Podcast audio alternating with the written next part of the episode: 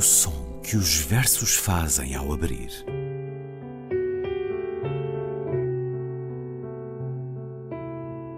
Se leio um livro e ele torna o meu corpo tão frio que fogo nenhum o pode aquecer, sei que isso é poesia.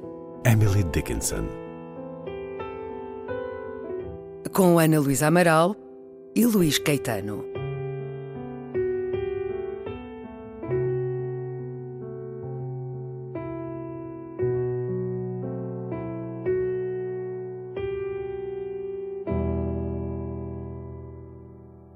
Долго ты пролежала в земле праздная, бесполезная, и, наконец, пробил час, очнулась от сна, подняла голову тяжкую, распрямила хребет костный, затрещали хрустя позвонки молнии разновидные, смертному гром страшный грянул гордый, вдруг небеса дрогнули, крупный град рассыпая камней облых, превращающихся на лету в острые, вытянутые капли, сродни зернам, жаждущим прорасти, все равно, чем бы ни прорастать изумрудной травой или карим лесом, еще ли какой порослью частой.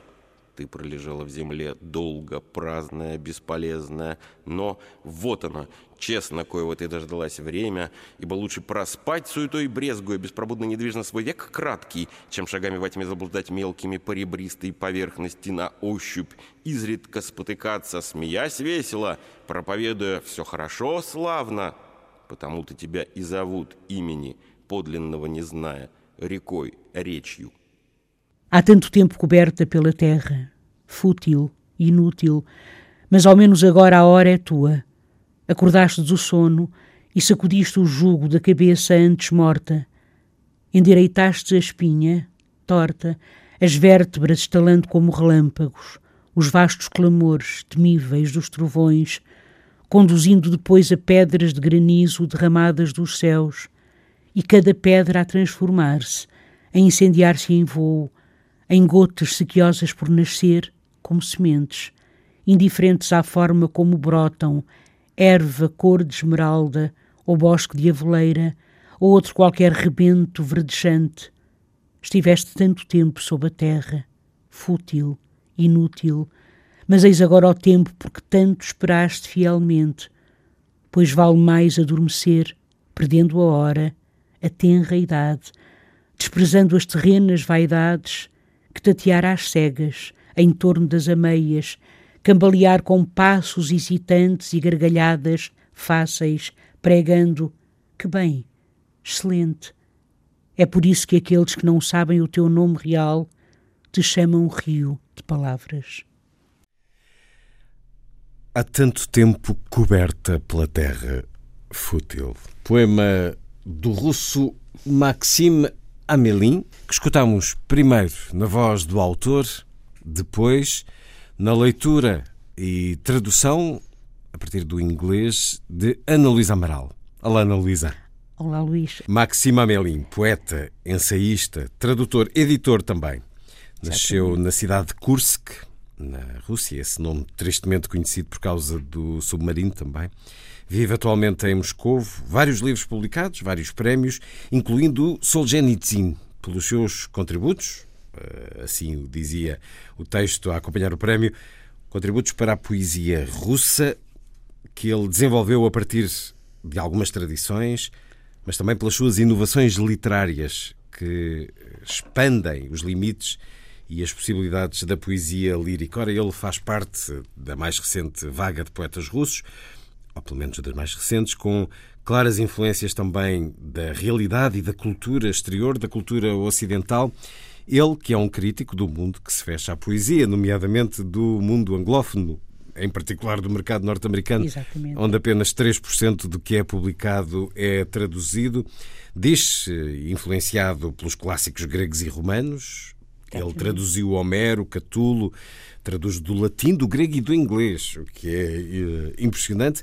Também assume essa influência da poesia russa do século XVIII e até da poética espiritual indiana, que deixa muito oculto nas entrelinhas das palavras, que ele afirma também uma clara influência.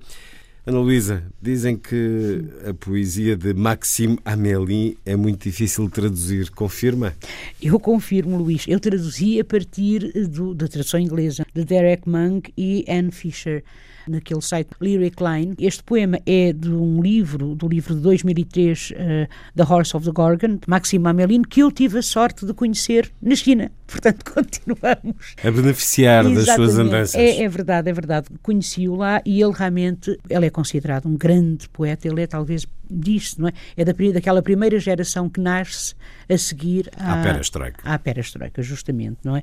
Portanto, ele nasce em 1970 e é um, ele trabalha sobretudo com a sintaxe. Portanto, um, uma das grandes obsessões da sua poesia é o trabalho com a sintaxe e uh, um, ele diz, há uma entrevista muito interessante de, de Maxime e, e, repare que ele não fala lá muito inglês, é curioso uh, uh, e embora traduza do Traduz inglês, mas melhor do que fala. Sim, mas por exemplo, ele fala também francês, fala, fala aquilo fala que francês, interessa, fala um bocadinho calhar. de alemão e pronto, traduz também com certeza do russo, é claro. E ele diz que há dois, dois grandes inimigos da literatura, que são os filólogos e os críticos, ele próprio, de resto, é filólogo, não é? Mas, e crítico. E crítico, mas os filólogos e, os, e aqueles que esquecem a tradição e aqueles que esquecem a tradição escrevem fácil, diz ele. Portanto, e eu acho que este poema é justamente, acho não, este poema ele próprio o diz, que denuncia os poetas que usam metáforas fáceis e simples, que é a vacuidade, eh, o vazio da poesia atual, hum. a pobreza da poesia atual.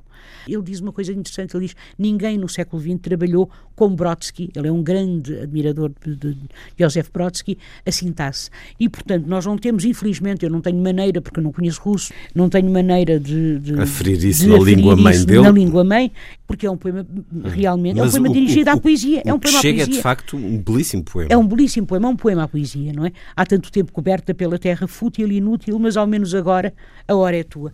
É um poema à poesia, é um poema também, repare que o final do poema diz, mais, vale mais adormecer, perdendo a hora, portanto esquecendo a hora, uh, desprezando as terrenas vaidades, do que andar a tatear às cegas e cambalear com passos hesitantes e cambalear de uma forma fácil, dizendo que bem, excelente. E isto, no fundo, é também, uh, uh, isto é dirigido não só aos que escrevem, mas também aos que leem. E é por isso que aqueles que não sabem o teu nome verdadeiro, o teu nome real, o de poesia, te chamam rio de palavras, como se o poema fosse um mero fluxo um mero fluxo de palavras e é contra isto que a Ameline se posiciona e eu acho que é uh, através destas imagens extraordinárias, quer dizer, o poema é, é riquíssimo do ponto de vista metafórico. A, a, poesia, que é uma semente, um fruto, digamos, algo que está sob a terra, que está debaixo da terra e que de repente acorda, que de repente surge para a vida e que uh, floresce sacude, e se torna fértil. E que sacode, perdão, o jugo, diz aqui da cabeça entre. Repare nesta imagem extraordinária. Endireitaste a espinha as vértebras estalando como relâmpagos e é como se nós estivéssemos a ver um corpo uhum. de alguém que estava deitado, não é? Uh, até em posição fetal, uhum. não é?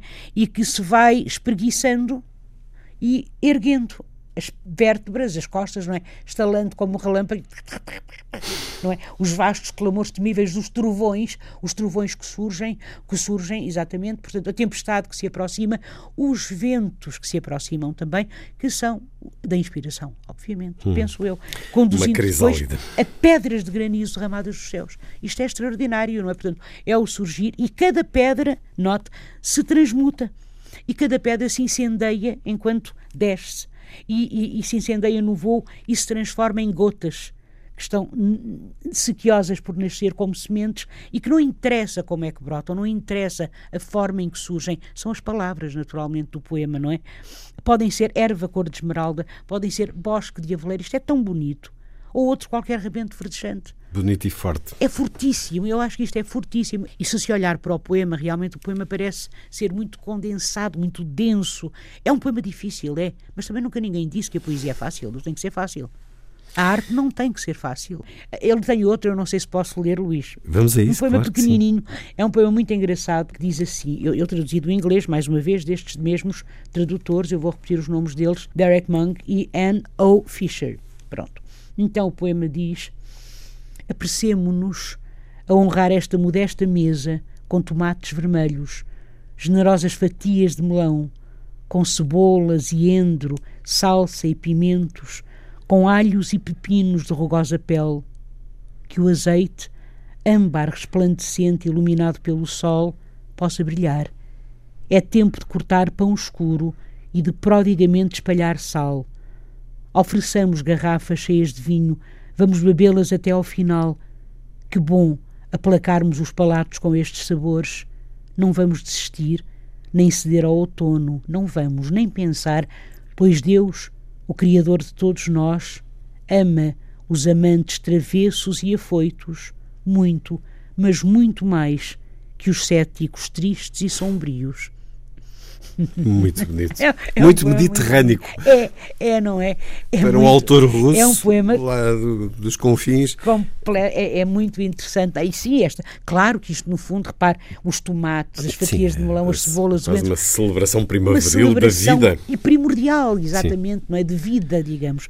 Um, e, e, e, não é, e, não deixa de ser curioso que, eh, não sei até que ponto, eh, eh, era a Maria Irene Ramalho. Maria Irene Ramalho uma vez dizia a poesia é talvez aquilo que melhor revela uma pessoa. Provavelmente sim, porque uh, é um excelente garfo e um excelente copo. Eis, uma, eis um testemunho pessoal que é nos ajuda a compreender a poesia. Muitíssimo bem, muitíssimo bem. E, e isso só nos faz estimá-lo mais ainda. Maxime Amelin, que diz que alguns dos seus poemas uh, tê-lo iam conduzido ao Gulag no tempo de Stalin, mas não se apresenta como autor de poesia política. Não. Aliás, é muito crítico do poder político, também crítico do poder político. Ele diz que o poder político de hoje na Rússia não lê não entende exatamente. e não se preocupa com a poesia. Exatamente, exatamente. Oh, como não estão sozinhos os não, senhores disse, da presidência ele, Putin. Ele disse, ele, ele, disse numa, numa, numa mesa redonda que houve em. Uh, num, foi Xiamen, foi em Xiamen, sim. Ele disse numa mesa redonda que havia, eu penso que eram ou três ou quatro editoras de poesia na Rússia. Portanto, dada a dimensão, a dimensão exatamente que a poesia estava. Enfim, uh, provavelmente uma, existirão depois pequenas sim, sim, editoras. Uma nação, uma nação com uma tradição de poesia imensa. tão larga, não é tão grande, tão extraordinária uh, e, e, de facto ele queixa-se disso, queixava-se disso. E por ser tão extraordinária essa história poética, essa história da poesia russa, foi bom conhecer um nome contemporâneo, Maxime Amélie, de quem escutamos há tanto tempo coberta pela terra fútil. Ana Luísa, até para a semana. Até para a semana, Luís.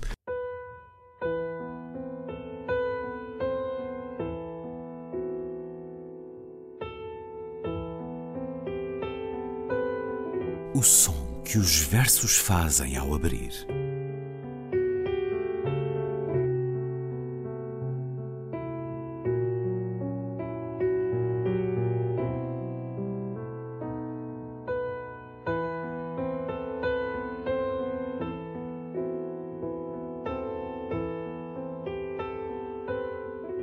Com Ana Luísa Amaral e Luís Caetano.